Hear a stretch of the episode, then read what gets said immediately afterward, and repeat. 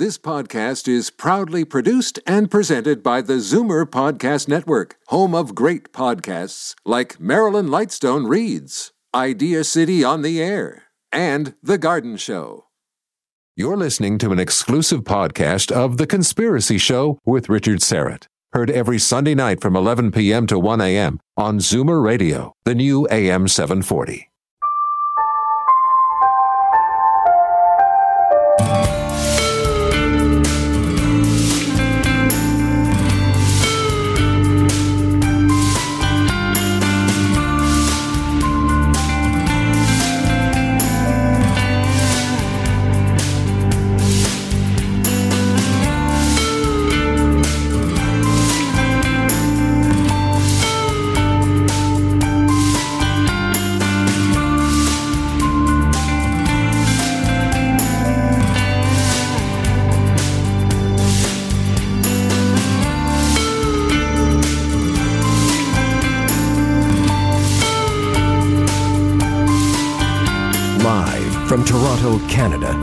Conspiracy Show with Richard Syrett from Zoomer Radio, AM 740. And welcome to the Audio Imaginarium. Come on in, weary traveler. Hang your cloak on a peg, grab a stool, and come gather round the fire. There are stories to be told, and you are among friends. And a gathering around a fire would have been a particularly good idea these last few nights. I must say, we put a nice dent in our woodpile this past weekend. I'm coming to you from my little studio beneath the stairs tonight, and uh, Owen Wolf, my technical producer, is behind the big audio board at Zoomerplex. Ryan White is my live stream producer, and he's safe and warm in a, in a secure location as well. And uh, we are live streaming up at the YouTube channel Strange Planet. Uh, coming up in hour one, Dylan Howard is the author of a new book, a full and unedited story behind the sick life and mysterious death of Jeffrey Epstein. It's being called one of the most significant scandals in American history. The book, Dead Men Tell No Tales Spies, Lies, and Blackmail. In hour two, a few months ago, I introduced you to Chris Burres. He's an engineer who confirmed findings on carbon 60, a Nobel Prize winning technology originally meant for military defense and now being sought out by global mega corporations. He joins us again for a few updates on what many are calling a miracle molecule, carbon 60. We'll also be joined in hour two by Patty Greer, crop circle researcher, filmmaker, who's been taking the consumable form of carbon 60 known as ESS 60. Uh, just a reminder if you haven't already, please take a moment, subscribe to my free monthly newsletter. It's very simple Inner Sanctum. Uh, go to my website, strangeplanet.ca, and register your name and email. That's it. And then you'll start receiving the monthly newsletter free every month. Again, it's called Inner Sanctum, and you'll automatically be entered into the monthly draw for free Strange Planet gear. Again, just go to strangeplanet.ca and register your name and email. Strangeplanet.ca. He was the billionaire financier and close confidant of presidents, prime ministers, movie stars, and British royalty the mysterious self made man who rose from blue collar Brooklyn to the heights of luxury. But while he was flying around the world on his private jet and hosting lavish parties at his private island in the Caribbean, he also was secretly masterminding an international child sex ring, one that may have involved the richest and most influential men in the world. The conspiracy of corruption was an open secret for decades and then this past summer, it all came crashing down. After his arrest on sex trafficking charges in July of this year, it seemed Epstein's darkest secrets would finally see the light. But hopes for true justice were shattered on August 10th of this year when he was found dead in his cell at the Metropolitan Correctional Center in Manhattan. The verdict? Suicide. The timing? Convenient, to say the least. As a man with unprecedented access to the facts and a reporter who is one of the most feared journalists in Hollywood. Investigative reporter Dylan Howard has cracked open scandals that have brought down the careers of Mel Gibson, Charlie Sheen, Hulk Hogan, and Paula Deen, among others. His sense for news saw him rise to become the undisputed most powerful gossip editor in the world, publishing dozens of salacious tabloid magazines each week, including U.S. Weekly, The National Enquirer, Star, In Touch, Life and Style, RadarOnline.com, and more. His new book is Dead Men Tell No Tales Lies, Spies, and Blackmail uh, with Melissa Cronin and James Robertson. Dylan Howard, welcome aboard. How are you? It's good to be with you. Thank you for your time. Uh, if we could, let's begin at the end. Uh, August 10th, uh, take us uh, to the, the federal jail cell uh, at Manhattan's Metro Correctional Center. What, just kind of lay out the, uh, the crime scene, if you would. Well, it was a systematic cover up and conspiracy of epic proportions. The reality is that Jeffrey Epstein had attempted to commit suicide two weeks prior. By its very nature, an inmate, regardless of whether you are Jeffrey Epstein or anyone else for that matter, you do not return into regular prison population and be given a cell with the means and the opportunity to commit suicide, i.e., you are not given bed sheets. And that is exactly what happened in the case of Jeffrey Epstein. For anyone that thinks that his suicide was a suicide of his own volition, they're kidding themselves. The charade must stop right now. The reality is, Jeffrey Epstein wasn't murdered. That I believe. I believe he did commit suicide, but I would classify it as an assisted suicide, i.e., there was a large conspiracy behind allowing him back into regular prison population and giving him the means, motive, and objective to take his own life. Now, the uh, the New York City Medical Examiner's Office, of course, has uh, ruled it uh, suicide by hanging. But talk to me about the forensic pathologist who observed the autopsy on behalf of Epstein's brother, Dr. Michael Baden. What what mm-hmm. what are his concerns? Well, he's a former New York City medical examiner himself. By the very nature of an autopsy, it is a subjective exercise. It is the opinion of one individual. Now, Michael Baden vehemently disagrees with the New York City medical examiner by virtue of the fact that there are three uh, sections of the bone that ultimately resulted in Jeffrey Epstein dying that he says suggests is murder, that someone deliberately hanged him. Now, I don't necessarily subscribe to that. There is evidence to suggest that three breaks of the bone that Baden describes has occurred in a suicide before. There is one particular thing that worries me about the autopsy and looking at that, and it is the scarring under his eye and above his mouth and to the right of his nose, which would suggest that there might, and I emphasize the word might, been some form of struggle. But I don't think there is any empirical evidence at this point to suggest that there was anyone else inside that prison cell on the night in question. But there is no doubt in my mind that he was a man who knew too much. People wanted him silenced and that he was given the means, motive, and objective to kill himself on that fateful night in question. Dylan Howard, my guest, and uh, the book is Dead Men Tell No Tales Lies, Spies, and Blackmail.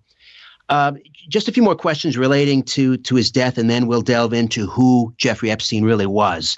Uh, and and there is um, re- there are reports that Epstein, while he was in prison, was directing money to other inmates, uh, I guess their commissary accounts, in exchange for protection. In other words, he feared for his life.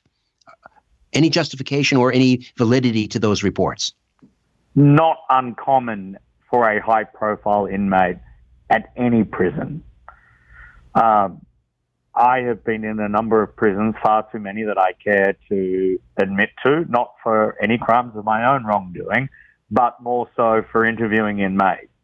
And anyone that comes into a uh, correctional facility by virtue of their crime and their high profile nature must conform to prison rules. And they are a separate set of rules to regular society.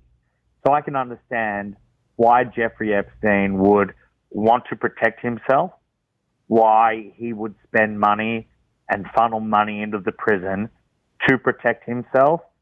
This was a man that had a target the size of the Empire State Building on his back by virtue of the fact of the notoriety that he had.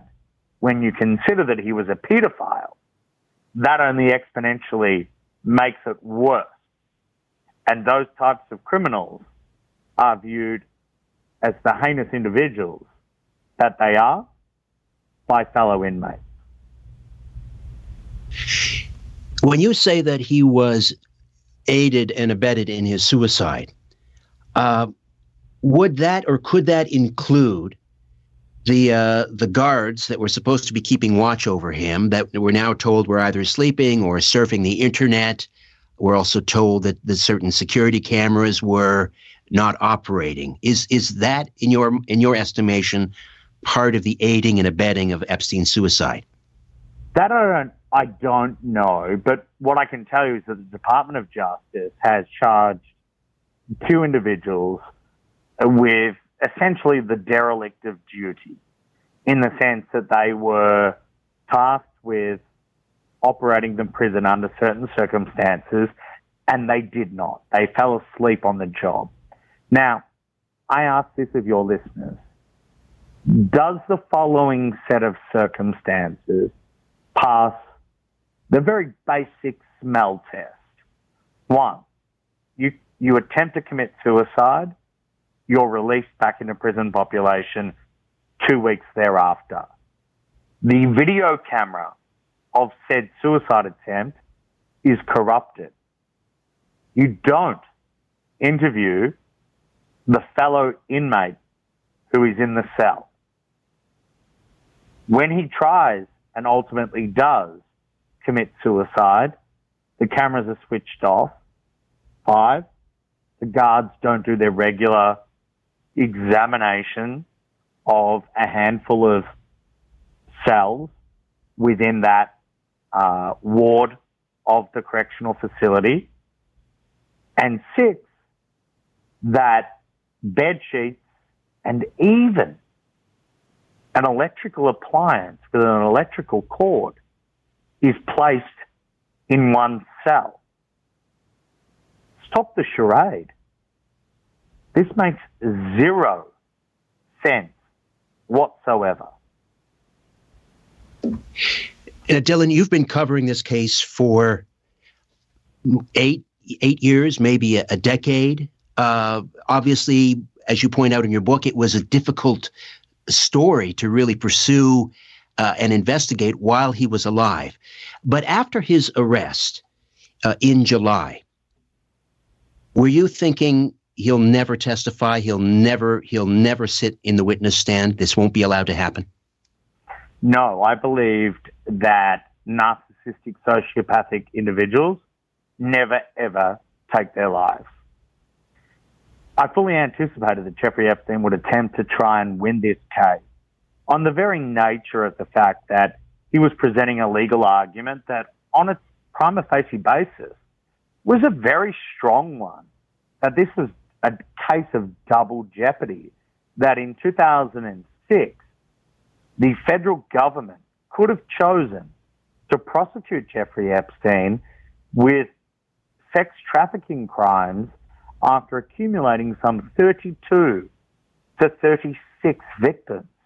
Instead, they handed it over to local law enforcement, made it a state case, and he was charged with one case of soliciting a prostitute and sex trafficking and was given what's been described as the sweetheart deal of the century. So I believe, had it have gone to trial, Jeffrey Epstein and his legal team would have had a very strong case in arguing that this was a case of double jeopardy, i.e., you are trying the same case that you had an opportunity to try in 2006. And they would have honed in on the federal government and said, why did you hand this over to local law enforcement? And we know that Donald Trump's former Labor Secretary, Alex Acosta, who was then overseeing the local branch of law enforcement, had said that he was told this is above your pay grade, to paraphrase, and hands off. So I genuinely believe that Jeffrey Epstein believed that he would be successful in a court of law. And that's consistent with the testimony of his lawyers who have said that he was upbeat in the days before his death. So then what changed? I think that ultimately comes to the notion that there was a suicide that was aided and abetted by individuals who may have put pressure on him, who may have threatened him, who may have said, You're going to die, whether it's today or tomorrow or in three weeks. But this was a man who knew too much for a variety of reasons. And at the very crux of Epstein, Dead Men Tell No Tale, is a stark revelation and one that has been overlooked by the mainstream media, perhaps conveniently. The reality is that Jeffrey Epstein was not only a controlling, vindictive, and heinous pedophile, perhaps the world's worst pedophile, who trafficked young women, whose role in this should not be diminished in any capacity. The reality, though, was that he was operating a very classic intelligence operation, the classic honey trap, whereby everything that he exchanged with individuals inside the four walls of his estate all around the world was recorded and sent to a foreign government. And that foreign government was Israel. And he was an agent of its equivalent of the CIA, the Mossad. And as conspiratorial as that may well sound, let me tell you this. Let me put the pieces of the jigsaw together. Jeffrey Epstein was rubbing shoulders with the likes of Adnan Khashoggi, a noted arms dealer who worked for Saudi Arabia, who died in the 1990s, I believe. He admitted to being a bounty hunter for arms dealers. His connections to the Maxwell family dated back to the 1980s. In 1989, Robert Maxwell, a British press tycoon who owned the Mirror News Group, was a well-known Mossad operative who would use his power and influence, the influence that he would use to rub shoulders with the rich and famous, to gather information for the purposes of benefiting the Israeli establishment. Now, in our book, we speak to Ari Ben Menashe. And Ari Ben Menashe is a former Mossad spy handler, the person who was the individual who would gather this information and pass it back on to the intelligence operation. He was Robert Maxwell's spy handler. He ultimately became Jeffrey Epstein's spy handler. But who is the third individual that connects these two individuals together? Ghislaine Maxwell, the woman that it is long established was Jeffrey Epstein's former girlfriend and the woman who is alleged to have procured these young underage women for Jeffrey Epstein, a claim, of course, that she has denied. She seemingly is on the run from justice, perhaps even a fugitive. But she was the daughter of Robert Maxwell, and according to Ari Ben Menashe, the business of spying was turned over in the late 1980s from Robert Maxwell to his daughter Ghislaine and her boyfriend, Jeffrey Epstein. Now, um, let's we'll come back to all of this, but I we've just got a, a, a couple minutes here uh, before the break, so let me just reset. Dylan Howard, my guest, and uh, he is the author of "Dead Men Tell No Tales: Lies, Spies, and Blackmail," along with Melissa Cronin and James Robertson. Uh, when we talk about Jeffrey Epstein being a, a, a, billionaire. This mythology, or perhaps it's not, I don't know. You can you can dis- disabuse me of this, but the idea that he made his billions as a as a hedge fund manager or some sort of financier is, is that a myth? Did, he begin as a financier, or did he make all of his money essentially as a blackmail artist? No, he did begin his career as a uh, individual who worked on Wall Street he worked at Bear Stearns. The circumstances surrounding his exit from Bear Stearns is controversial. People I speak to accuse him of insider trading. He then left a company called Bear Stearns to work for a company called Towers Financial. Now, Towers Financial was the largest Ponzi scheme in American history prior to Bernie Madoff. And the chief proponent of that Ponzi scheme, Steven Hoffenberg, was charged and spent 18 years in jail for his crimes. He's since been released. But his number two was Jeffrey Epstein. How much time did Jeffrey Epstein serve for being part of the Ponzi scheme? Zero. Why? I have a theory on that. All right, we'll get to that theory. Was, Sorry, Dylan, I've got to interject is, here. I'll get to that theory in a minute. I've just got to. I've got to. Okay, I've got to take a, a quick timeout. We'll come back. I'll get to your theory on uh, why Jeffrey Epstein did no time for the uh, all these shenanigans on Wall Street. Back with more of the conspiracy show in a moment. Stay with us. Where there's smoke, there's The Conspiracy Show with Richard Syrett from Zoomer Radio.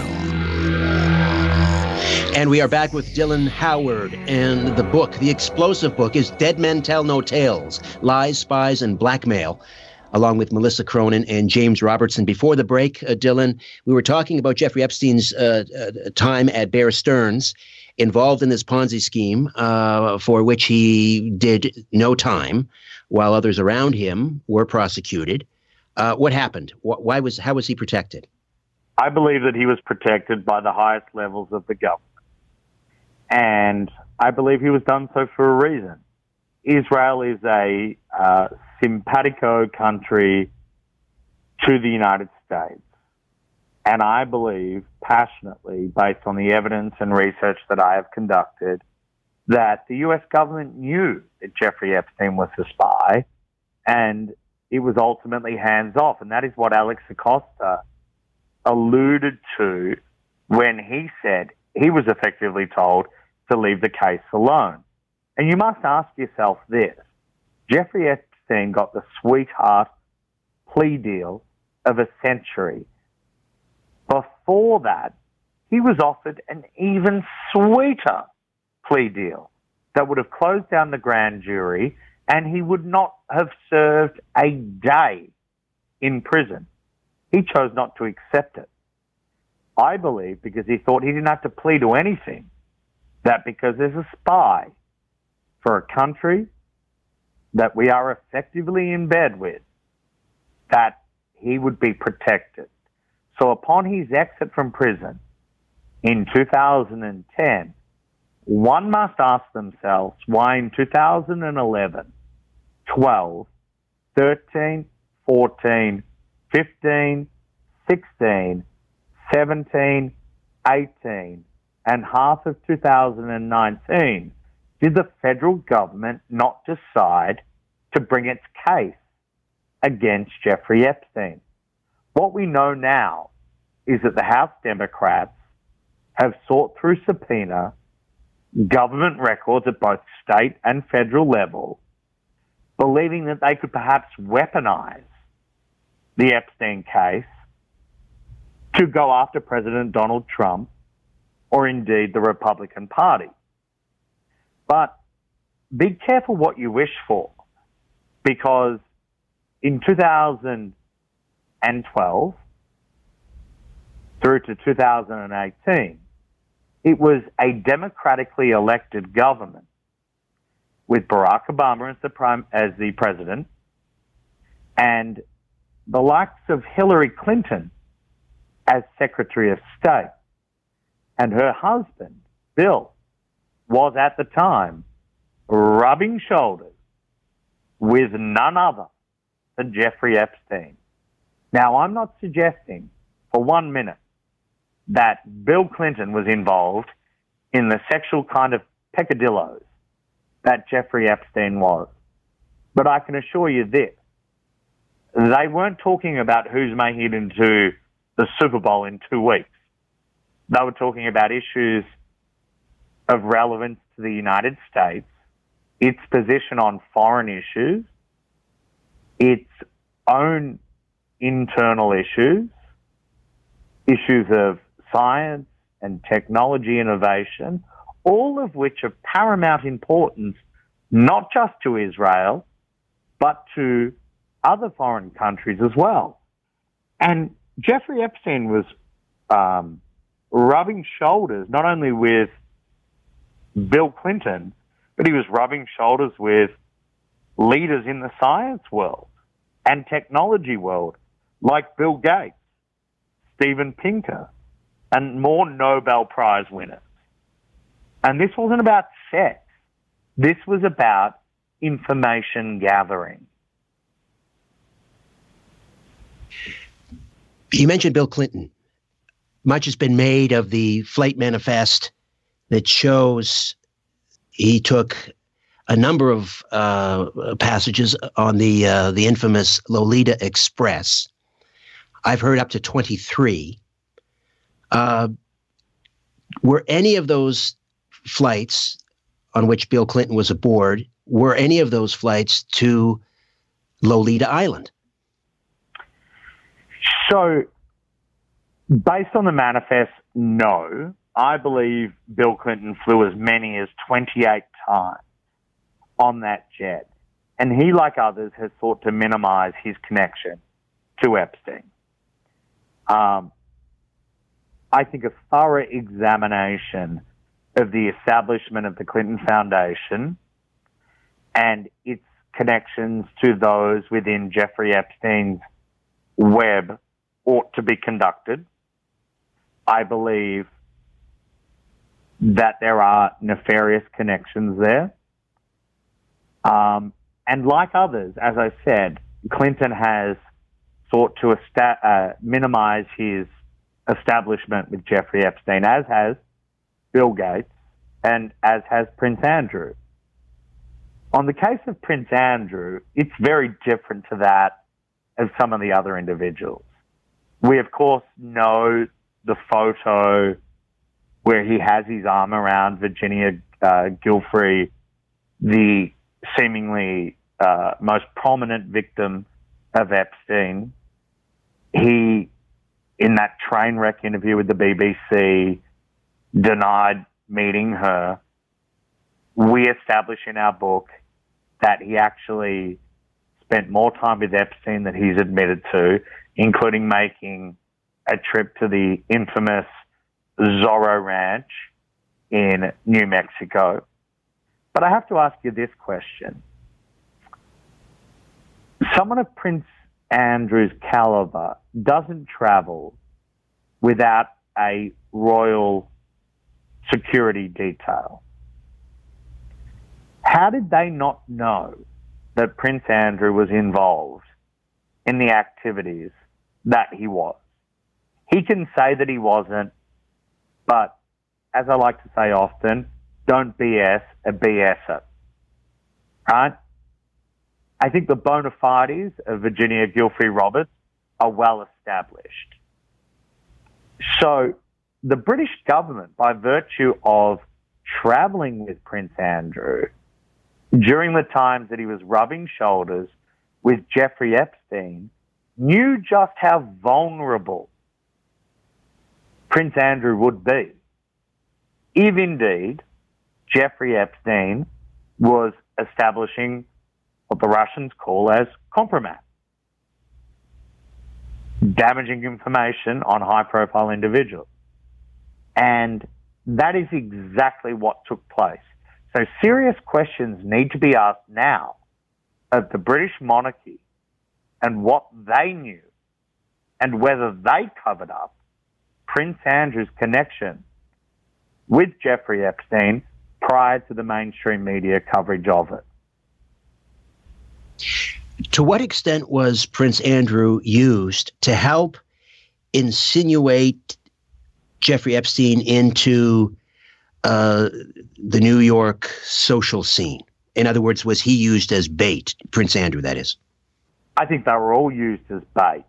Um, there is no doubt about that. I mean, here is a guy who was released from prison, and no sooner than two years thereafter, he's hosting the likes of George Stephanopoulos from ABC News and a former Clinton operative, Katie Couric, and other rich and famous Hollywood individuals like Harvey Weinstein.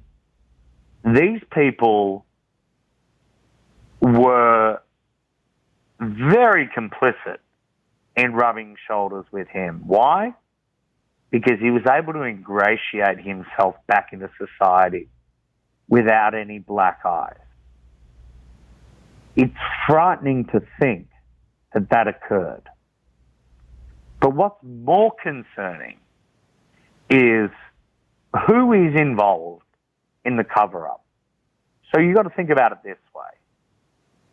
We've established that the US government knew that Jeffrey Epstein was a spy.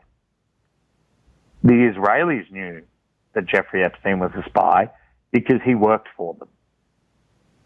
The British monarchy knew that Prince Andrew was compromised and likely deduced that Prince Andrew's friend Jeffrey Epstein was a spy. He also had connections to, as I mentioned earlier, Adnan Khashoggi, an arms dealer for Saudi Arabia. So the subterfuge that existed between this complex web is amazing. All of these countries knew how reckless and dangerous and vulnerable Jeffrey Epstein was. And by people hanging out with him and rubbing shoulders with him, those people were at risk. But the question has to be asked why did they allow it to happen? Is it because he'd already gathered that compromising information on these key individuals? Or were they scared of All right, uh, Dylan, we'll take another quick time out, come back, and continue to delve into the sick life and mysterious death of Jeffrey Epstein. Dylan Howard, my guest, the author of Dead Men Tell No Tales, right here on The Conspiracy Show. Don't go away.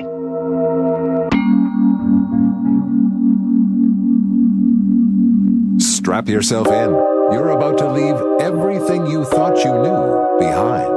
The Conspiracy Show with Richard Syrett from Zoomer Radio, AM 740. Welcome back. Just a reminder coming up in hour two, Chris Burris, the uh, co founder, scientist with C60evo.com. And we'll be talking about uh, Carbon 60 along with uh, Crop Circle filmmaker Patty Greer. Uh, right now, Dylan Howard stays with us, and the book is Dead Men Tell No Tales Lies, Spies, and Blackmail uh, with Melissa Cronin and James Robertson.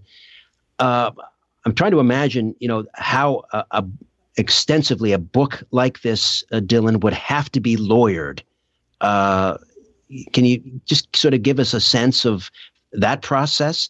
I mean, it must be just uh, they they must have had to gone through have gone through this uh, letter by letter. absolutely. I mean, a book like this does not go to print without thorough examination from the lawyers. Uh, but you have to understand that we'd been working on this case for many, many years and had built up a collection of court filings.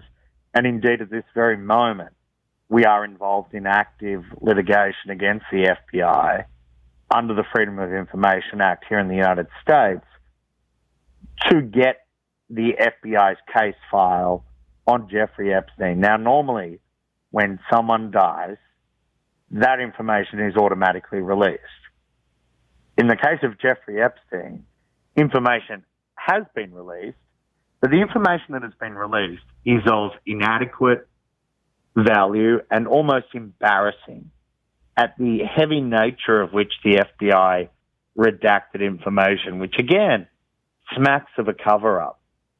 Um, another critical component of this is that we know Jeffrey Epstein in every one of his mansions recorded what happened in every room.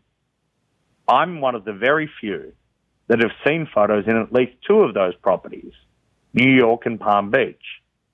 And I've seen cameras in every corner of the room. Now, that all fed back into a central office.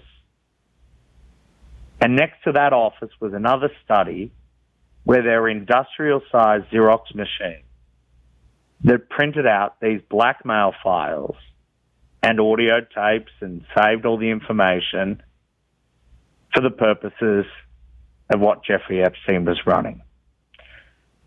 So I ask of the FBI, what is on those tapes? Where are they? Why have they not been released? I also ask that of the Palm Beach County Sheriff's Department which prosecuted Jeffrey Epstein and the local DA and why it hasn't released that cache of information. Now, Florida is a very unique state in the United States in the sense that anything in a criminal case is released under what's called the Sunshine Law. It's when uh, Casey Anthony was alleged to have killed her baby daughter, Kaylee. And every time her parents turned up to the jail, the video of them interacting was released. However, the local Florida authorities also have never released their files on Jeffrey Epstein. And in fact, a judge last week said that materials related to a civil case were not in the public interest. That to me doesn't also pass the smell test.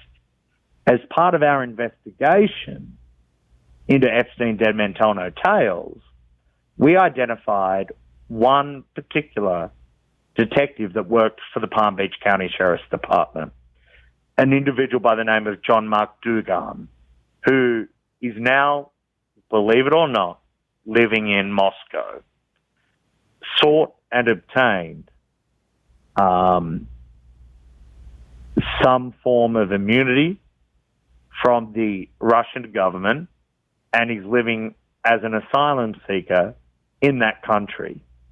Now, he claims, and we have independently verified, that he has the local law enforcement cache of evidence that Jeffrey Epstein stored. He says that it is on encrypted drives in Moscow. Now, one must assume if you are given asylum you must exchange something of material value to that country. And whilst he won't admit it, I can tell you, my sources tell me that he handed over the compromising information, and now the Kremlin has the files that the US government won't release to its own people, even under the law. That's a scary proposition. Fundamentally scary by its very nature. Um, who knows who's implicated in this scandal of the highest order? To think that it is in the grasp of the Kremlin is a frightening, frightening thought. That it could be used as leverage against the United States is appalling. It might be a shorter list to figure out who's not on the list. Indeed. Indeed. All right, we um, we're gonna. This was a short segment. We're gonna step away. When we come back, uh, I, I, I want to talk to you about Ghislaine Maxwell and uh, her her likely whereabouts and what she may know and the likelihood of uh, bringing her to justice and getting to the bottom of this finally. Uh, we'll take a time out, come back. Dylan Howard stays with us, the author of Dead Men Tell No Tales, right here on The Conspiracy Show. My name is Richard Syrett.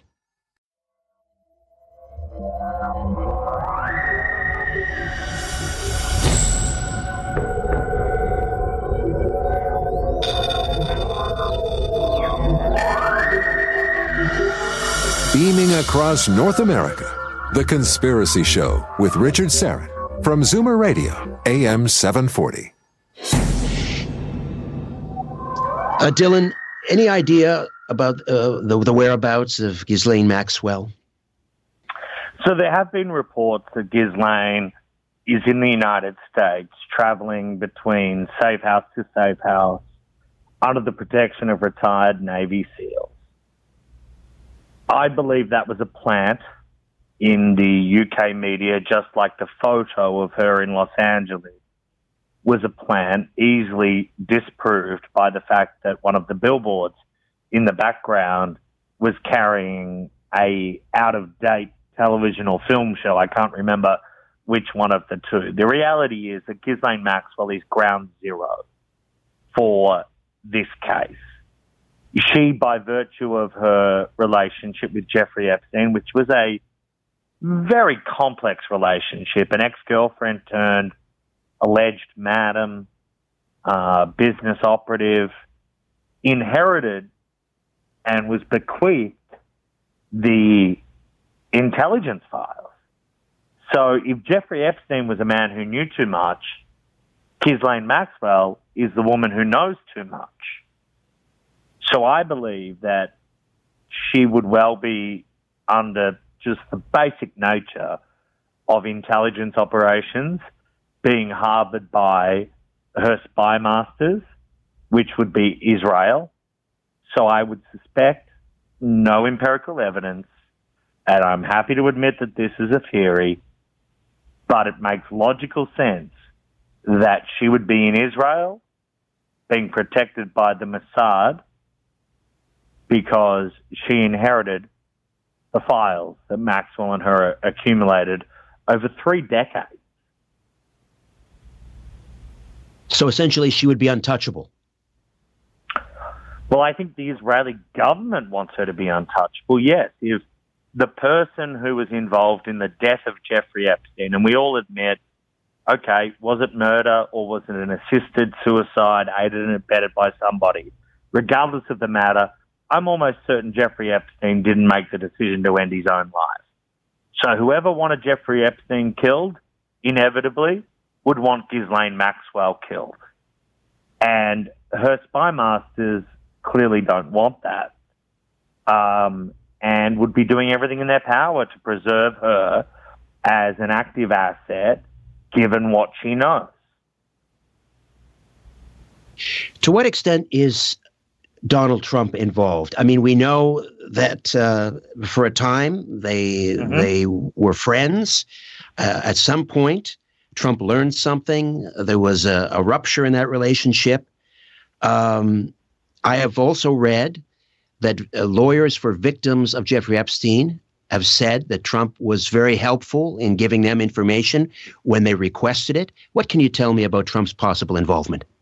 Like Bill Clinton, Bill Gates, and others, Donald Trump has sought to minimize his relationship with Epstein. In the 1980s, Jeffrey Epstein was introduced to Donald Trump by virtue of Adnan Khashoggi. Adnan Khashoggi at that time had a super maxi yacht. And according to Donald Trump, his interactions with Jeffrey Epstein were confined and limited to their time at Mar-a-Lago, his estate in Palm Beach. That it never really happened until late 1990, early 2000. But the reality is that in 1980, Donald Trump was aboard Adnan Khashoggi's yacht when he met Robert Maxwell, Ghislaine Maxwell, and uh, Jeffrey Epstein. So much so that Donald Trump purchased that yacht from Adnan Khashoggi and renamed it after his daughter, Ivanka, Lady Ivanka. And Robert Maxwell, of course, had a similar yacht that was called Lady Ghislaine. So I don't think that the President of the United States has been entirely truthful with his uh, admissions about his knowledge of Jeffrey Epstein or his relationship with Jeffrey Epstein. That is not to say that that is nefarious or that he was involved in any of Epstein's sex trafficking. I just think that he has, like so many others, sought to diminish the connection with him for fear of repercussions.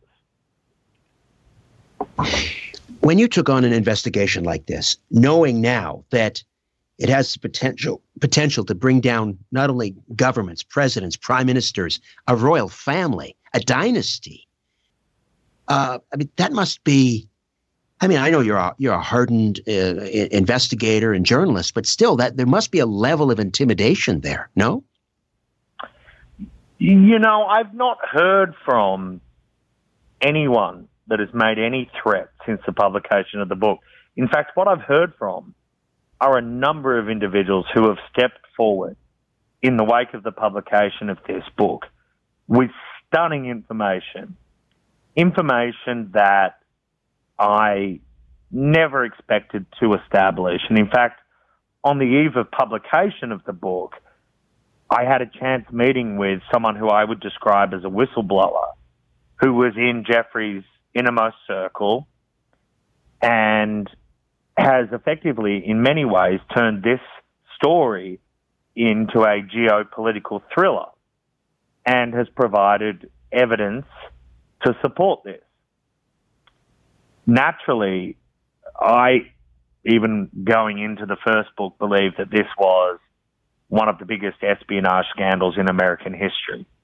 I don't believe we're being told the truth, the whole truth. I don't even think we're being told anything that is truthful. Naturally, when we have these personal papers and never before seen government files that have now been turned over to me by virtue of these people that have come forward who have uh, essentially said, I applaud you for exposing this. Um, and I don't mean to sound gracious, but uh, you know we have an, we have a sequel of the book coming out called Epstein Inc. How the U.S. government helped make spying and blackmail big business, because our first book established a set of circumstances. Our second book dives well deeper to offer an unprecedented, unprecedented look into spy agencies, the government, and the deep state and how it really operates. And this sequel, in many ways, will blow the lid off corruption that I believe exists at the very highest level of the US government. Is it is it fair to say that there are many Jeffrey Epsteins out there working on behalf of various spy masters from various countries around the world, and that this is now how the game is being played at this level?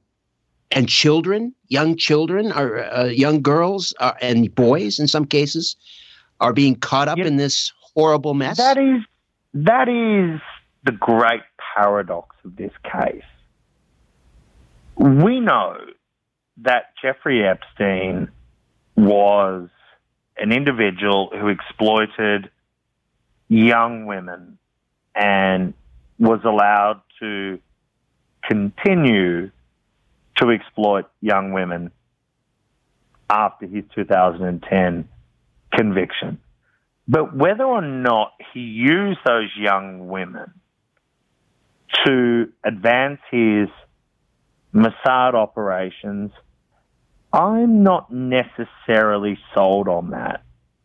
I think that it was the access that allowed him to establish the intelligence that allowed him to operate as an agent for foreign intelligence for three decades. As I said earlier, talking to Bill Clinton was not about a young 13 year old girl. It was at a time in which his wife was a US Senator and Secretary of State. So the information that they would have been discussing was of critical importance to foreign intelligence agencies and foreign governments. So I still remain, um, to be completely frank and honest with you, perplexed as to whether or not Epstein was running this uh, sex trafficking ring for his own benefit or for the benefit of entrapping rich and influential men in the world. Um, nevertheless, the conspiracy of corruption was an open secret for decades. So it, it, it's a it's a tricky proposition. I, I'm I'm unconvinced either way, and I hope that my my reporting, that my investigative work over the course of the next couple of weeks will establish in more detail uh, just the role that sex trafficking played in this international espionage operation. Well, Dylan, we thank you for your time and uh, congratulations uh, on on your work. The book again is Dead Men Tell No Tales: Lies, Spies, and Blackmail. How do we get a copy of the book? You can get it on Amazon, Barnes and Noble, all good booksellers, and uh, anywhere that sells a great book. I hope you'll join us again, especially when the uh, the sequel arrives. Anytime. I, I really appreciate your time tonight. Thank you, Dylan. All right, when we come back, Carbon 60, an update. My name is Richard Syrett. You're listening to The Conspiracy Show. Don't go away. Live from Toronto, Canada, Earth. The Conspiracy Show with Richard Syrett on Zoomer Radio. Thanks for inviting me into your home. Long haul truck, RV, camper, taxi. Your parents' well appointed rec room with the simulated wood paneling, electric fireplace, and the painting of dogs playing poker. Your loft, that greasy spoon just off the interstate, and your cabin in the woods. A big hello to each and every one of you who's tuning in on our flagship station, AM 740, 96.7 FM, Zoomer Radio in Toronto. Hiya to those listening in on one of our fine affiliate stations across North America. And hey, you, streaming us on zoomerradio.ca and on the YouTube channel Strange Planet and the Zoomer Radio app. So many ways to listen. However, and wherever you're listening, I bid thee the warmest of welcomes and I thank you for your fine company. Owen Wolf is my technical producer. Ryan White is the live stream producer. And we are live streaming tonight on our YouTube channel, Strange Planet. Uh, we're trying to get to 20,000 subscribers. We're almost there. So if you haven't already done so, please be so kind as to hit that red sub button. Again, it's the YouTube channel Strange Planet. A few months back, Chris Burris, the co founder and scientist at C60evo.com, uh, joined me to talk about carbon 60, this molecule discovered by several Nobel Prize winning chemists that had remarkable qualities best suited for military, industrial, some medical applications. And it was actually during a toxicity test or a toxicity study on rats that something quite remarkable was discovered. Not only was carbon 60 not toxic, but rats that were fed a form of consumable C60 known as ESS 60 suspended in olive oil lived 90% longer than rats who were not fed the ESS 60. Well, that program generated so much positive feedback, so much email that I decided to bring Chris back on the program tonight. He's an engineer, again, who confirmed findings on carbon 60, this Nobel Prize winning technology, originally meant for military defense, now being sought out by global mega corporations. And uh, we're happy he's joining us again tonight. Chris, how are you? Wonderful, Richard. How are you doing? I'm terrific. And let me also bring Patty Greer in here. She's, of course, no stranger to this program. She's a prominent UFO crop circle filmmaker who's produced eight full length crop circle and UFO films in 10 years. Her movies have received eight prestigious awards, including five EBEs at the International UFO Congress. Her films show footage of crop circles being produced by spinning plasma fields that appear to humans as balls of light. And her conclusions after visiting the lab of scientist William Levengood is that crop circles are produced by counter rotating spinning plasma vortices coming out of the Earth. But she's here tonight to talk about her experiences uh, with ESS 60. Patty, how are you? Do we have Patty? All right. Well, we're waiting for Patty to, jump in here. Chris, let me start with you. Uh, again, for those that missed the program uh, when you were on several months ago, uh, just uh, walk us through very quickly the uh, the the discovery of carbon sixty and how you became connected with it. Yeah, absolutely, absolutely. So um, first, and, and, and thank you for having. I'm glad that uh, that the show was well received. Uh, it's a pretty phenomenal result. The molecule's are a pretty amazing molecule. Uh, so I'm, I'm not that surprised that it resonated. It's just exciting when, when people are excited by things that I'm also excited by. Um, so C, originally it, it's called C60, carbon 60, because it has 60 carbon atoms, and, and the shape of it is like a soccer ball. And I'm actually going back and reading a book called The Miracle Molecule. I'm sorry, The Most Beautiful Molecule. Some other people have called it the Miracle Molecule. The Most Beautiful Molecule talks about um, when the original scientists, and that's Dr. Smalley, Dr. Kroto, and Dr. Curl, uh, discovered this back in 1985. Um, pretty amazing process of discovery. Uh, they made some pretty uh, bold leaps with some some kind of minimal data early on, uh, and then that data turned out to be right, and and they really found the third form of carbon. You know, we're all familiar with diamond, we're all familiar with graphite, uh, and now there's a whole gamut of molecules called fullerenes. They named them after Buckminster Fuller. Uh, the most abundant one is this buckyball, this carbon 60. They affectionately call it the buckyball. Again, 60 carbon atoms. The best way to describe it, it looks like a soccer ball where the lines on the soccer ball represent the bonds between the carbon atoms in the early days, there was, you know, they, they had come up with medical applications. Uh, really was mostly for industrial applications. It's harder than a diamond. It actually turns into a diamond. It's got six-fold symmetry, uh, so it can hold a, a, ton of electrons and then release those electrons. We'll probably see uh, a carbon-60 batteries at some point. Uh, they they knew that this was such an important discovery that those professors, Dr. Smalley, Dr. Kroto, and Dr. Curl, actually won the Nobel Prize in 1996. Um, so a, a, few short 11 years after their discovery, after they discovered it in 1985. Um, because also because it was known that it was going to be very important to science in general. They did this toxicity study, that toxicity study was in 2012, peer reviewed, published out of uh, the University of Paris. Uh, and again, instead of it being toxic to the rats that they gave it to, the rats that they gave ES, and really call it at this point ESS 60, that's C60 processed for safer human consumption. Uh, the rats that they gave ESS 60 and olive oil lived 90% longer, uh, and they died with no tumors. That's the, the long and short version. right. So, in other words, the rats lived almost twice as long as they normally would. Instead of living, what was it now? Instead of living 32 months, they lived. Uh, 32 months is a so a typical Wistar rat will live 32 months uh, and they'll die with a known amount of tumors. And those tumors, how much tumors they have in their bodies, uh, increases with time.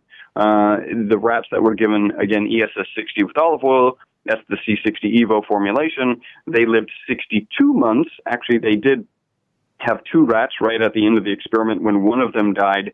Uh, it was two plus years past when the experiment was supposed to end. Uh, and so the scientists were like, hey, we need to publish. So they euthanized the last rat um, and and and then were able to publish. And none of those rats had any tumors, even though they lived ninety percent longer.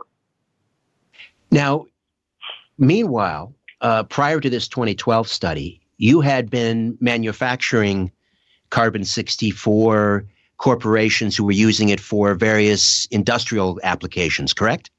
Absolutely. In fact, if, if you can think of a research organization like an IBM research or Naval Aeronautical Weapons Stations or DARPA, if you can think of it, um, we actually have sold material into those research institutions. Back in 1991, actually, when we uh, formed the original company, a nine out of 10 of the most referenced papers in science were related to buckyballs, and that increased to 10 out of 10 uh, in 1992. So it was a really hot topic. That was just before the, the, the Nobel Prize was awarded. Uh, so it was a really just amazing discovery, and the scientific community was just totally abuzz about uh, carbon 60. And so people then how did before the test, before the 2012 test, were were people actually consuming carbon 60? So I'm not aware of anybody, certainly in published literature. It wouldn't surprise me if somebody came out and said, "Oh yeah, I've been taking it um, before the 2012 study." Uh, I, we here we know that some of the medical applications that were thought of really early on. So this this stalker ball cage, this carbon 60 buckyball cage um, is big enough for any atom on the periodic chart to fit inside of it. In fact, there's a new symbol in chemistry because of this discovery. Again, that's how important this discovery is. Uh, the at symbol, and we know that from our email addresses, right? The at, uh, well, lanthanum, as an example, lanthanum at C60 means a lanthanum atom trapped inside of C60. So it's not covalently bonded or ionically bonded with it. It's just physically trapped inside the cage. So pretty early on, they thought, hey, maybe we could put a radioactive atom on the inside of this buckyball. We could attach to the exterior of the buckyball and the chemistry was very similar to chemistry with benzene, which is very well known in, in medicines. Um, they could attach maybe a particular uh, adjunct onto it that would allow that particular total molecule to attach, let's say, to a cancer cell. Now you've got this radioactive material right there, right at the cancer cell. So that was one of the things early on. And then another one, there's a, a protein in, with the AIDS virus, and so certainly in the 90s, that was when uh, it was at its peak.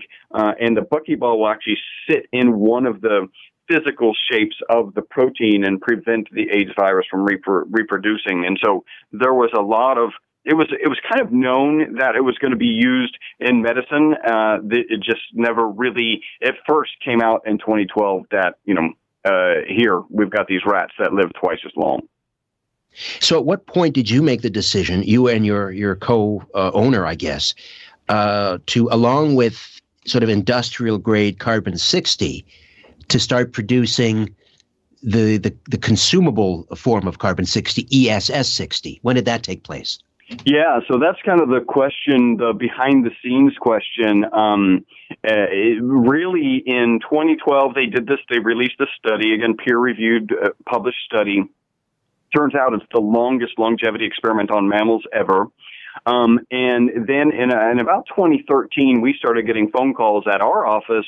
Hey, how much in a dose? And you've got to remember, we've got a carbon nanomaterial scientist hat. We're selling it to research institutions around the world. And in our heads, we're thinking this is for batteries, it's for solar cells, it's for ink, it's for tires. You know, this is not something that you kind of naturally want to put in your body. Now, this was despite the fact that the literature was clear. The literature says C60 for industrial applications, uh, improperly processed is harmful. Um, when you properly process C60, we call that ESS60. Uh, that's safer for human consumption. That was clear even in early 20, in mid 2013 but for the first time in company history, we added not for human consumption just because we're just, you know, that's our nature. Conservative science, uh, is, that's our nature. Fast forward to 2017, uh, a, a really popular YouTuber actually started talking about the benefits that he was getting uh, the industry kind of sold out, except for us. We're the largest manufacturer and distributor of ESS 60 on the planet. Uh, and then really coming into 2018, we had to ask ourselves two questions. Uh, the first question is a moral question, right? Like, uh, I'm, I'm, am I comfortable selling this? So I take it. My wife takes it. Everybody on our team here at the office takes it. I am comfortable selling it to you. So that's the first question. And then the next one uh, here in the States is the FDA and the FTC. Uh, and we're you know, definitely on the right side of those organizations uh, and really kind of moving towards uh, expanding our classification with the FDA so uh, so we can do some other things. So you've got ESS 60, but the company the ev- is called Evolution uh, or or C60 Evo. Evo being evolution. What is the evolution of carbon 60? What makes what you know? Why is it called evolution? What makes it you know uh, safer for human consumption? Well, so so you you got to think back to the 2012 study, and there was a process kind of put forth in that original study, which obviously made um, C60 and you know turned it into effectively ESS 60. And we've just refined that process. And what we noticed was there's there's actually some fraud going on in the industry, uh, and it's and it's a little bit frustrating. And in general, uh, I'm I'm not a person to kind of go after any other company. You know, we make the best product. We're comfortable saying that. Uh, and you know we test other products. They're maybe not as advertised, but there was one particular company um, that advertised that they had C60 in it, and, and, a simple, super easy test proved that they didn't have C60. Um, and and so we saw that the that the kind of consumers were at risk and at risk of being defrauded. Even even worse, right? In in this case, I, I really don't like to to play kind of negative games uh, in certainly in my industry. There's other people that I believe they're trying to do a good job, but this guy was actually advertising as if he's in our in our industry and he's not even producing C60, let alone ESS60.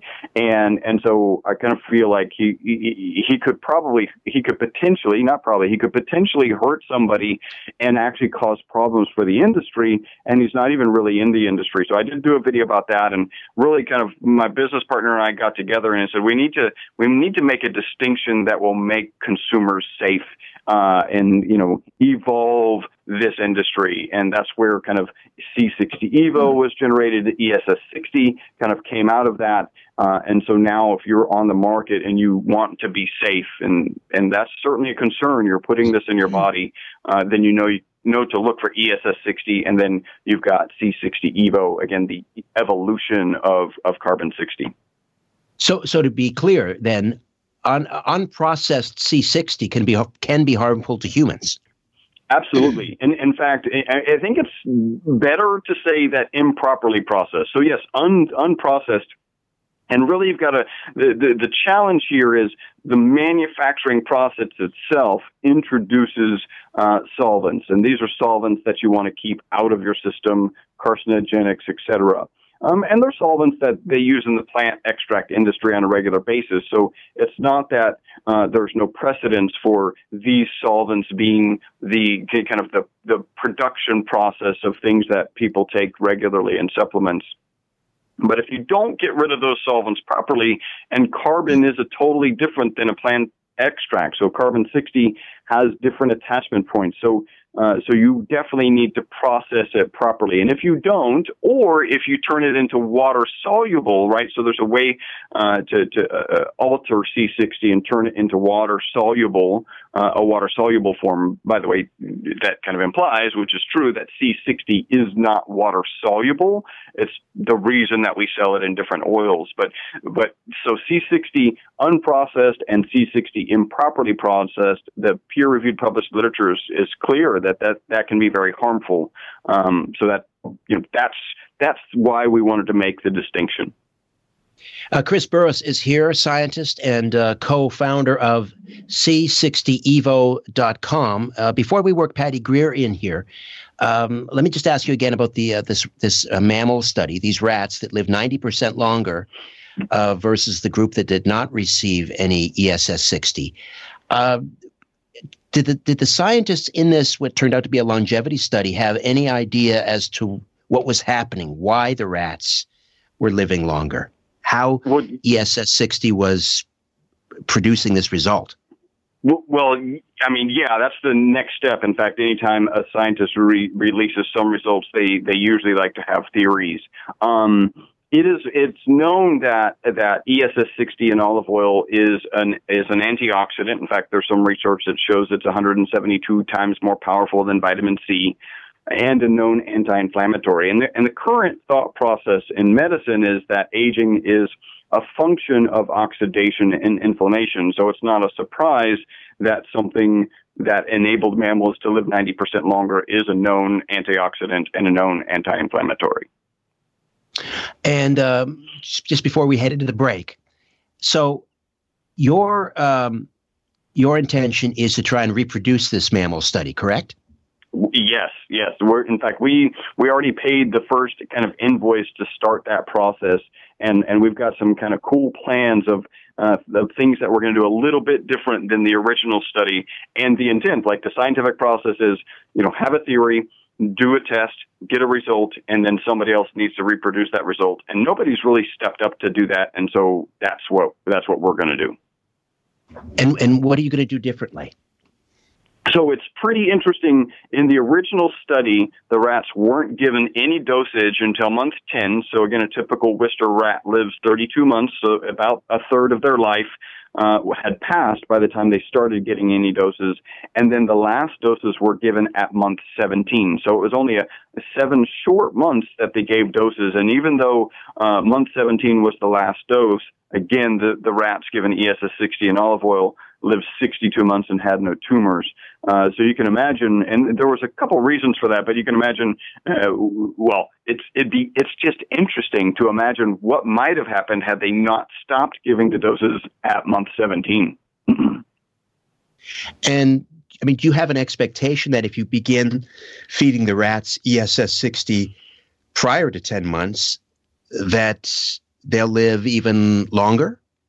Well, um, we are we're we're kind of debating with the test uh, with the the the, um, the, scientific group that actually is going to run the test.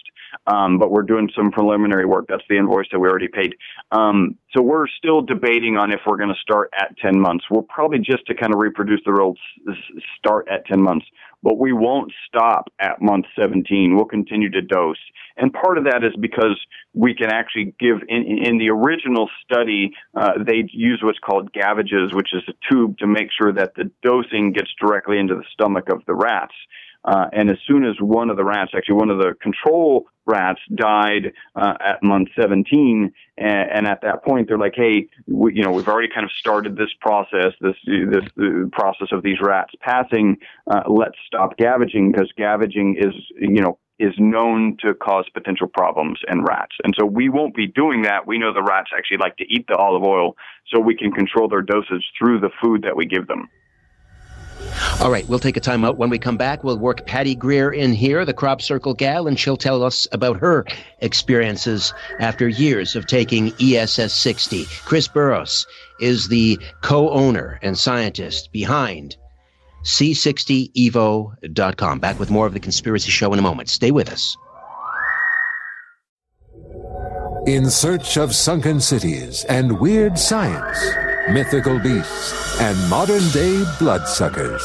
The Conspiracy Show with Richard Syrett continues from Zoomer Radio. Oh, that's a new one. I like that one. well done, folks, in the uh, in the uh, production department. Uh, Chris Burres is here from uh, C60evo.com, a scientist and a co-founder. We're talking about carbon 60, or the the consumable form of this miracle molecule called ESS 60. And uh, oh, incidentally, uh, we, have linked up to the the C60evo.com website. If you go to strangeplanet.ca and find the uh, the button for the this radio program, the Conspiracy Show. It's right there on the front page. And uh, Chris, you've generously uh, offered a little uh, discount for our listeners here. Tell us about that. Yeah, so it's a it's a fifteen dollar discount on the first purchase, and uh, in general, for most of our products, uh, you get a substantial discount by going on subscription. You can cancel at any time, so it's just you know a good deal to to go on subscription for any one of our products uh, and we sell it in uh, olive oil, MCT oil, avocado oil, and just to be clear, we always recommend the olive oil. All right, now let's uh, let's bring Patty Greer in here. I, I mentioned earlier our crop circle gal, uh, who is no stranger to this program, and uh, people may be scratching their heads saying, "Patty, uh, you know, w- what does uh, a crop circle filmmaker have to do with the discovery of carbon sixty and ESS sixty? Well, I believe I have done so many shows with you up until now and called you recently and said you've got to start looking into the C60. Um, for me, it was about half an hour of of noticing after taking my first spoonful. It was actually the third time I tried it. So the other two times perhaps didn't originally come from the SES uh, research manufacturing plant. But when I tried C60 about two years ago, it was instantly noticeable where I was dealing with really bad, um, probably inflammation in my joints, and all of a sudden I was walking differently. And I was so stunned by it that I was one of those people, um, along with Cliff High and Sarah Westall, that really brought C60 to market because I was so blown away from it right from the start. And I tried different products from different companies, but I didn't know, yes, I did quickly, that all of it basically was coming from Chris and Robert at SES Research. So um, after years of being grateful, Chris and I started um, C60 Evo together um, as partners. Uh, to bring the evolution of C60. My timing was just blessed that it was right when they were bringing back the 2012 formulation that extended the lifetime of rats. You know, for me, it was about healing. And for most people, it's probably more about anti aging. But who wants to live a long life unless you feel great? So they call it a miracle molecule. It has blown me away what I have, number one, lived through, but how C60 works. It's absolutely impressed me. So, so you take uh, like a spoonful every every morning, or a tablespoonful, or or how much? Well, I started with a teaspoon, and now I've been taking a tablespoon. I've also been known to just tip the bottle, but what I learned recently was absolutely stunning.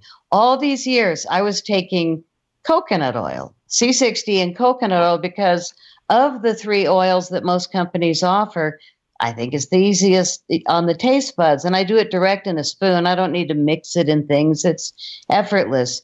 So the coconut oil was yummy, but I didn't know until recently that it it no matter how long you stir C60 and it um, Chris and Roberts SES research um, laboratory, they're all mixed in these huge urns, and all of the oils are going the same speed for three weeks in these airtight, no sonication, no heat, just perfect cylinders. And they mix them for the same amount of time, no matter how much you mix.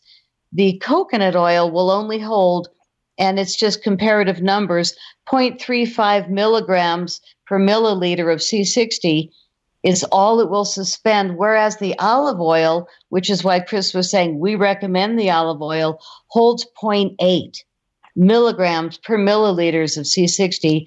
The avocado oil is in the middle at 0.6. So olive oil is more than twice as strong as the coconut oil that I was taking for probably a year and a half. And a lot of people choose the coconut oil because they like the taste. But finally, Chris did the test at the lab, and now I know why would I take any other oil when I'm taking it for the purpose of the C60. So, so in other words, if you if you if you if you buy C60 and it's it's suspended in coconut oil or avocado oil, you're not getting nearly as much of the C60 as you do if it's in olive oil. Correct. And I don't think Chris knew. Chris, when did you find out? Because it was recent that you even told me about the avocado, which is what I was doing. Yeah, so, well, so, so, really, we you know we started uh, basically offering the product in olive oil, which is the original research.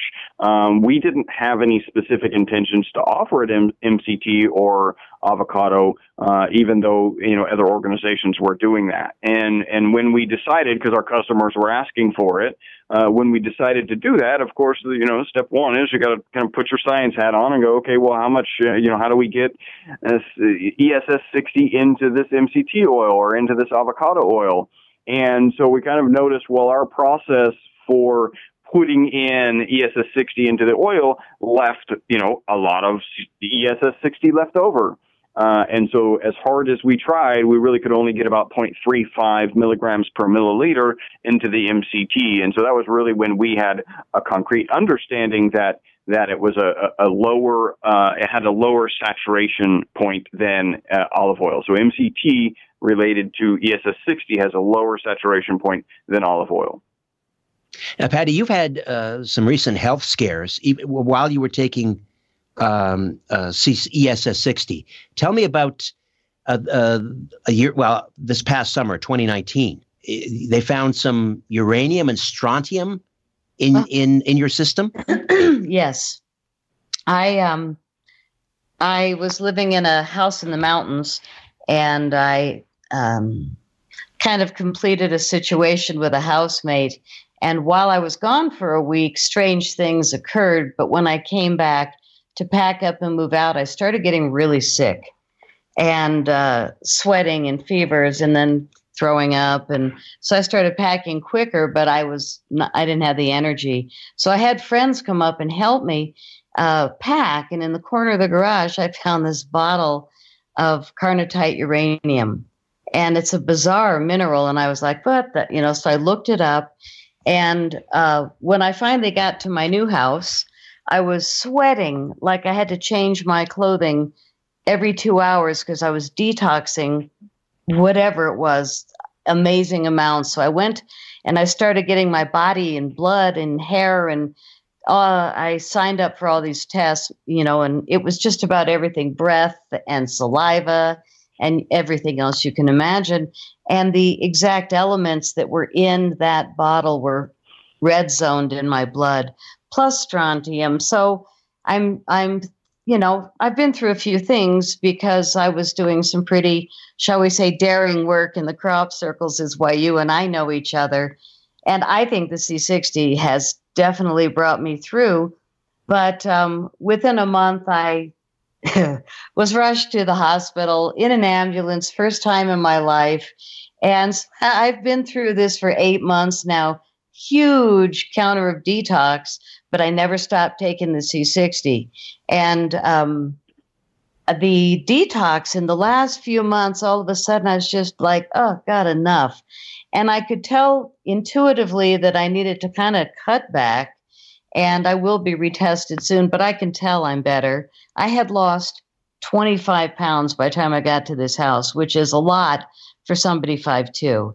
So it it it nailed me, but here I am, and I've got almost my weight back and I'm strong as ever. But um, I feel like what I've watched my body, what I've watched Australia, you know, it's almost like the burning of a whole continent. I feel like I've kind of been through the burning of a whole old skin, you know, and the mm. C60 has been like a roto rooter from the start. I feel like I have seen things come out my skin.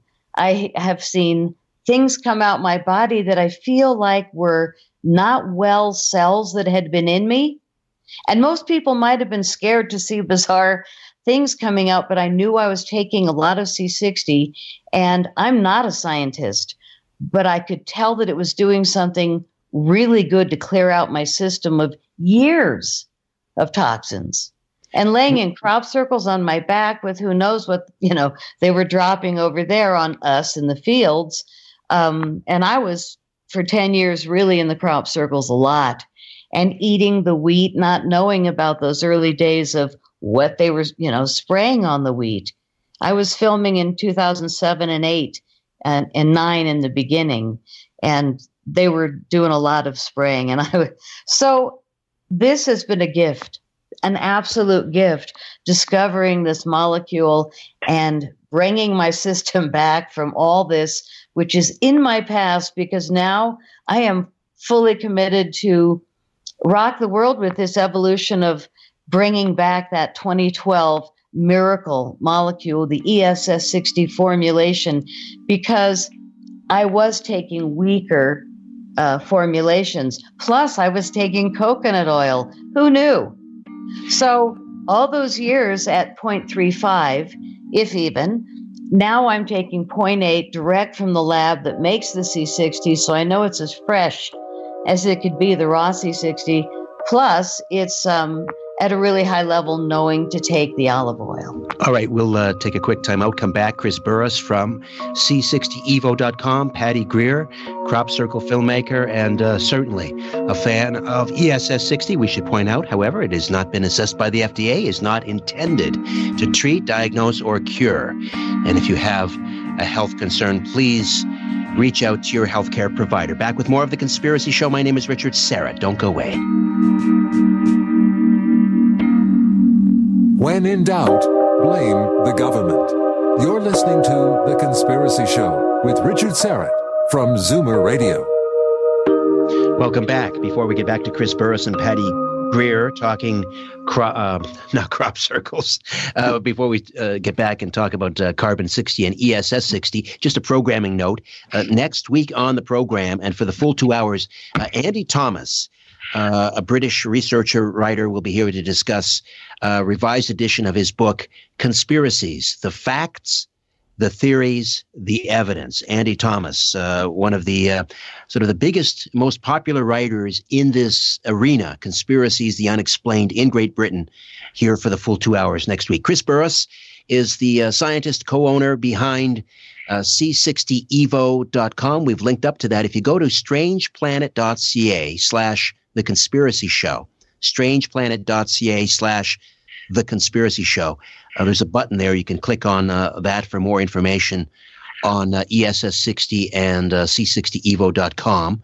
And uh, also, if you uh, order through that link, you'll receive, well, Chris, give us the details. What do our listeners get?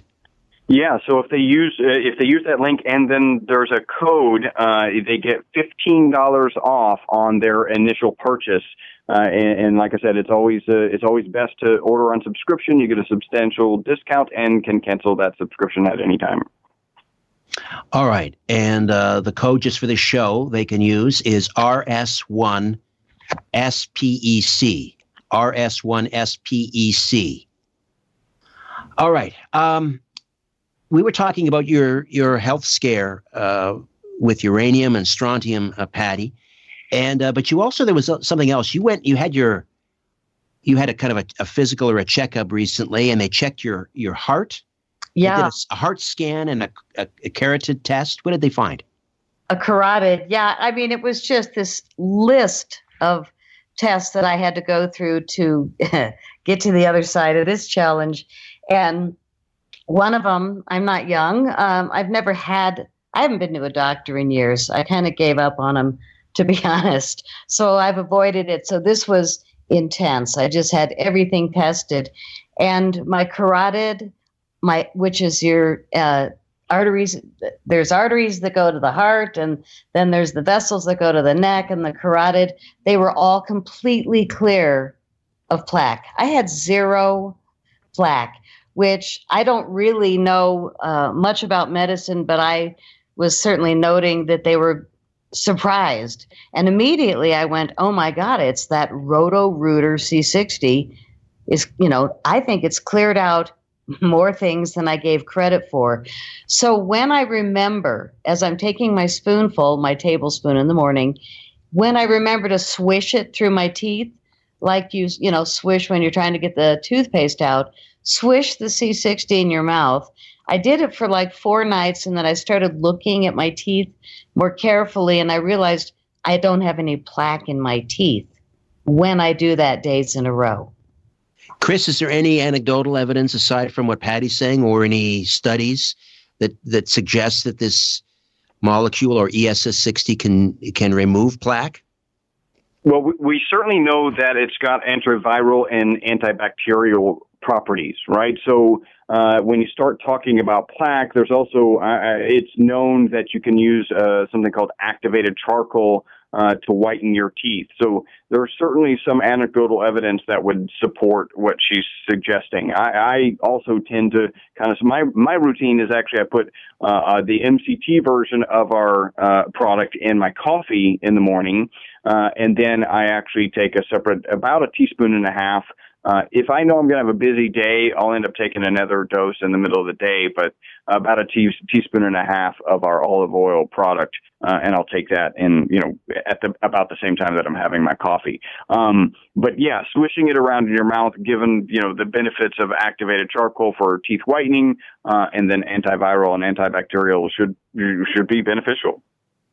What about DNA? Is there any evidence that DNA uh, is affected by C60?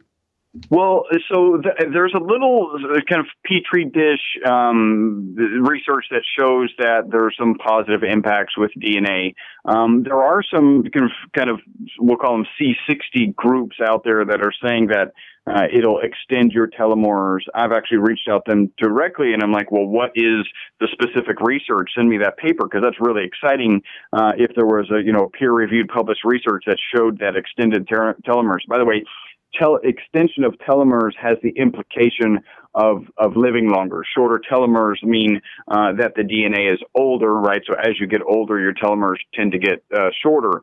So if it, in fact, there was some research that proved that ESS60 extended your telomeres, this would be some really solid uh, and powerful evidence. And so I requested the paper, um, but the paper doesn't exist. And so one of the things that's maybe different about how I approach things, everything is very sciencey for me. It, really in 2018, when we started selling in earnest, uh, and people were calling and giving me testimonials, I was a little uncomfortable because because like uh, yes, I believe the customer who has called into me to share with me their benefits, um, and they're just such amazing benefits that uh, at, at points I'm like I don't know what to do with this. Or you know, as a business owner, I know it's a testimonial and you know it can have value for my business, but as a scientist, I'm like okay, that's great. I understand. I don't know. As an example, uh, I'm looking at a testimonial right now: knee pain, concentration at work, uh, reduced amount of coffee, started jogging, um, and have lost two pounds. Like those are pretty fantastic things, but I really want more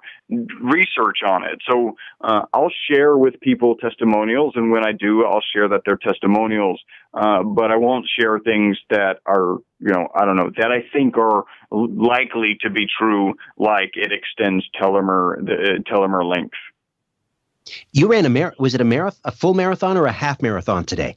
I, I ran a half marathon this morning, so um, so I it was it was a it was a rough run. I didn't have uh, as much training as I would like. Uh, I run it with my wife. It's actually really kind of a, a just a thing we did to get, do together. Uh, and she was also uh, not well prepared, so uh, we walked. I don't know, maybe a, an eighth of it, and uh, and so we're a little sore, but it's a, it was an accomplishment, and it feels really good even though we were walking, all, in fact, we ended up not walking, uh, going down that final, you know, um, uh, towards towards the finish line, and all of these people cheering. Uh, it's just really amazing to to spend uh, a lot of time training and then you know to accomplish, uh, you know, 13.1 miles. It's it it feels really good. All right, we'll take another quick time out, come back. One segment remains with Chris Burres and uh, Patty Greer. C60evo.com. Back with more in a moment. corporations, governments, and sometimes entire civilizations. What goes up must come down, and it lands on The Conspiracy Show with Richard Syrett from Zoomer Radio. We are back with Chris Burres from C60evo.com and uh, Patty Greer. We're talking about uh, carbon 60 and the, the consumable form of carbon 60, which is ESS 60, which is suspended in olive, olive oil. A lot of people are concerned uh, about possible uh, adverse health effects of 5G, this next iteration of mobile uh, or uh, Wi-Fi technology. 5G, uh, you know, the debate as to whether non-ionizing radiation can can do damage and so forth. Uh, any any thoughts on that in relation to ESS 60, Chris or Patty? Well, I, I can say that uh, you know the, the kind of the assumptions are that 5G is going to you know um, kind of penetrate the body and do damage to cells. And what we've seen, what we kind of assume uh, is happening in this longevity study, where the rats live 90% longer, also didn't have tumors, is that there's a lot of cell repair going on uh, that is be in some way we don't know exactly how, but in some way being facilitated uh, by the ESS 60. Uh, and, and, so I, you know, if if people are suggesting that it's going to be beneficial for 5G, there is some research that shows it's actually beneficial against some other radiations, uh, kind of levels of radiation. And so, um, yeah, it it would make sense that ESS 60 would would be uh, helpful. And I want to talk about what I'm hearing from healers because this was fascinating and it was just yesterday morning. I know a woman in Boulder who does incredible work. Uh, she's expensive, she's gifted, and she's always over full. Um, and when I finally get a chance to talk with her, which yesterday happened, I say to her, what's the overall temperature of people in Boulder, Denver? I'm in Boulder, Colorado. Um, we have Denver and other communities nearby. So I'd like to know overall how are people feeling? And she doesn't give me specific cases, but this was the first time I heard her really exclaim, People are so freaking sick right now.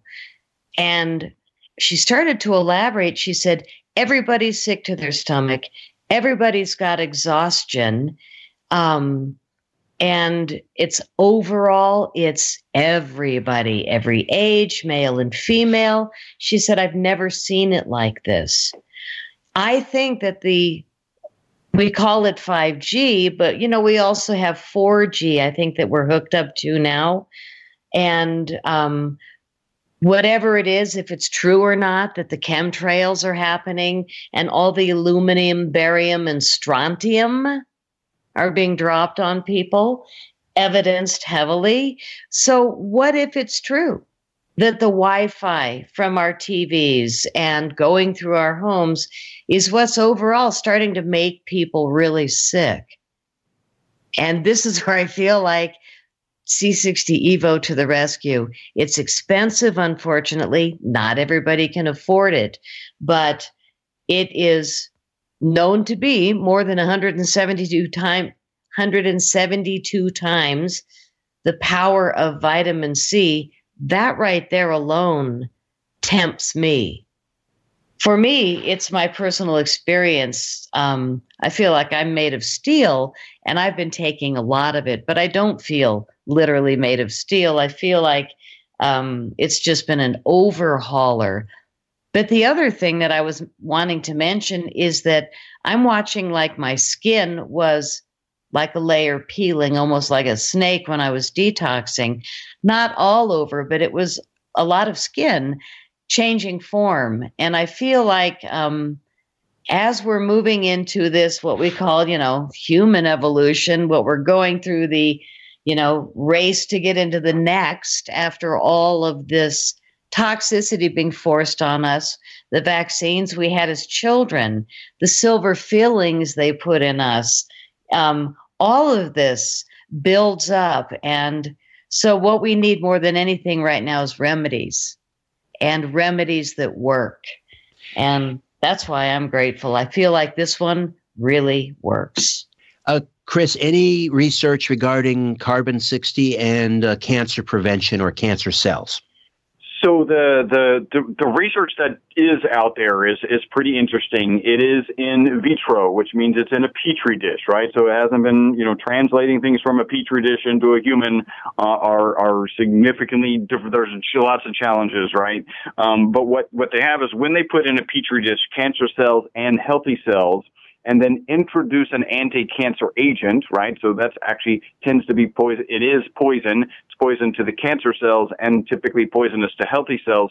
The presence of C60 actually helps uh, uh, protect the healthy cells and increase the efficacy of the anti-cancer drug against the cancer cells. True or false? NASA tried to buy up C60. They tried to buy out the entire industry in 2018. Is that a rumor or is that true? That's a rumor. I, you know, we're we're the largest manufacturer um, of carbon nanomaterials, the first to actually deliver carbon nanomaterials.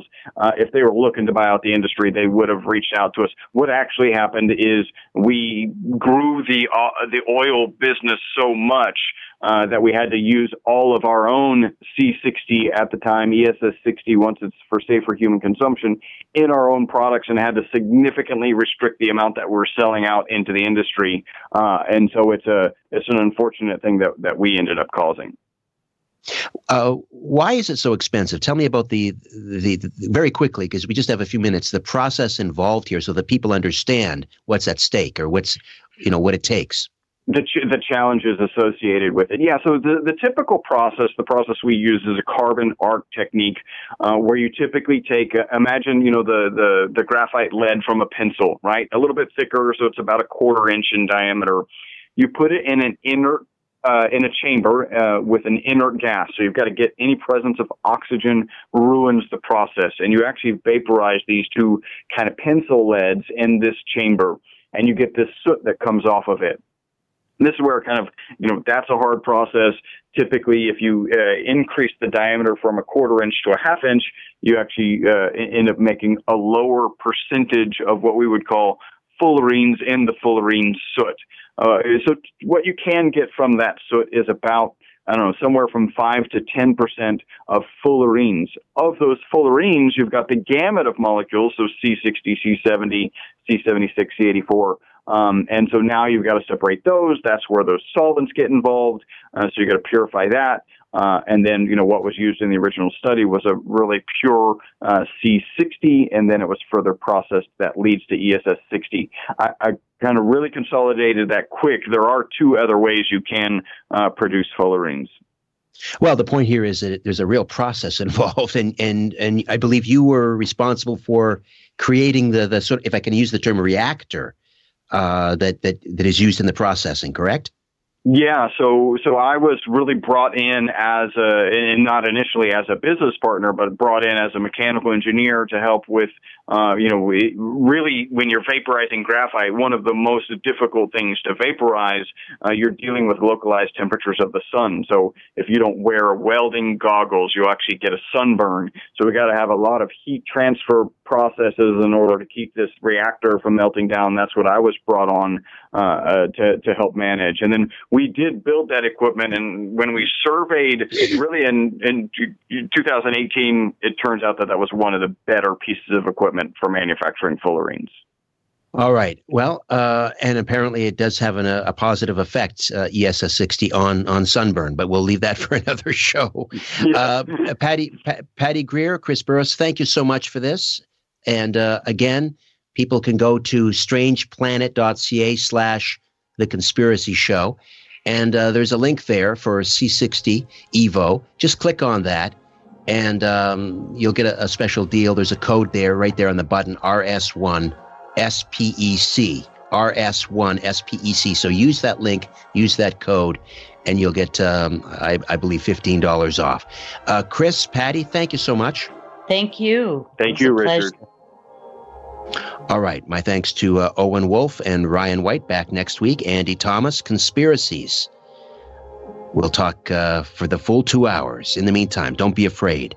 There's nothing concealed that won't be revealed, and nothing hidden that won't be made known. What you hear in the dark, speak in the light. What I say in a whisper, proclaim from the housetops.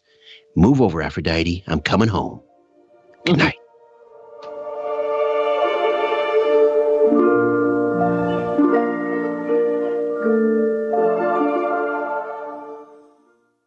This podcast is proudly produced and presented by the Zoomer Podcast Network, home of great podcasts like Marilyn Lightstone Reads, Idea City on the Air, and The Garden Show.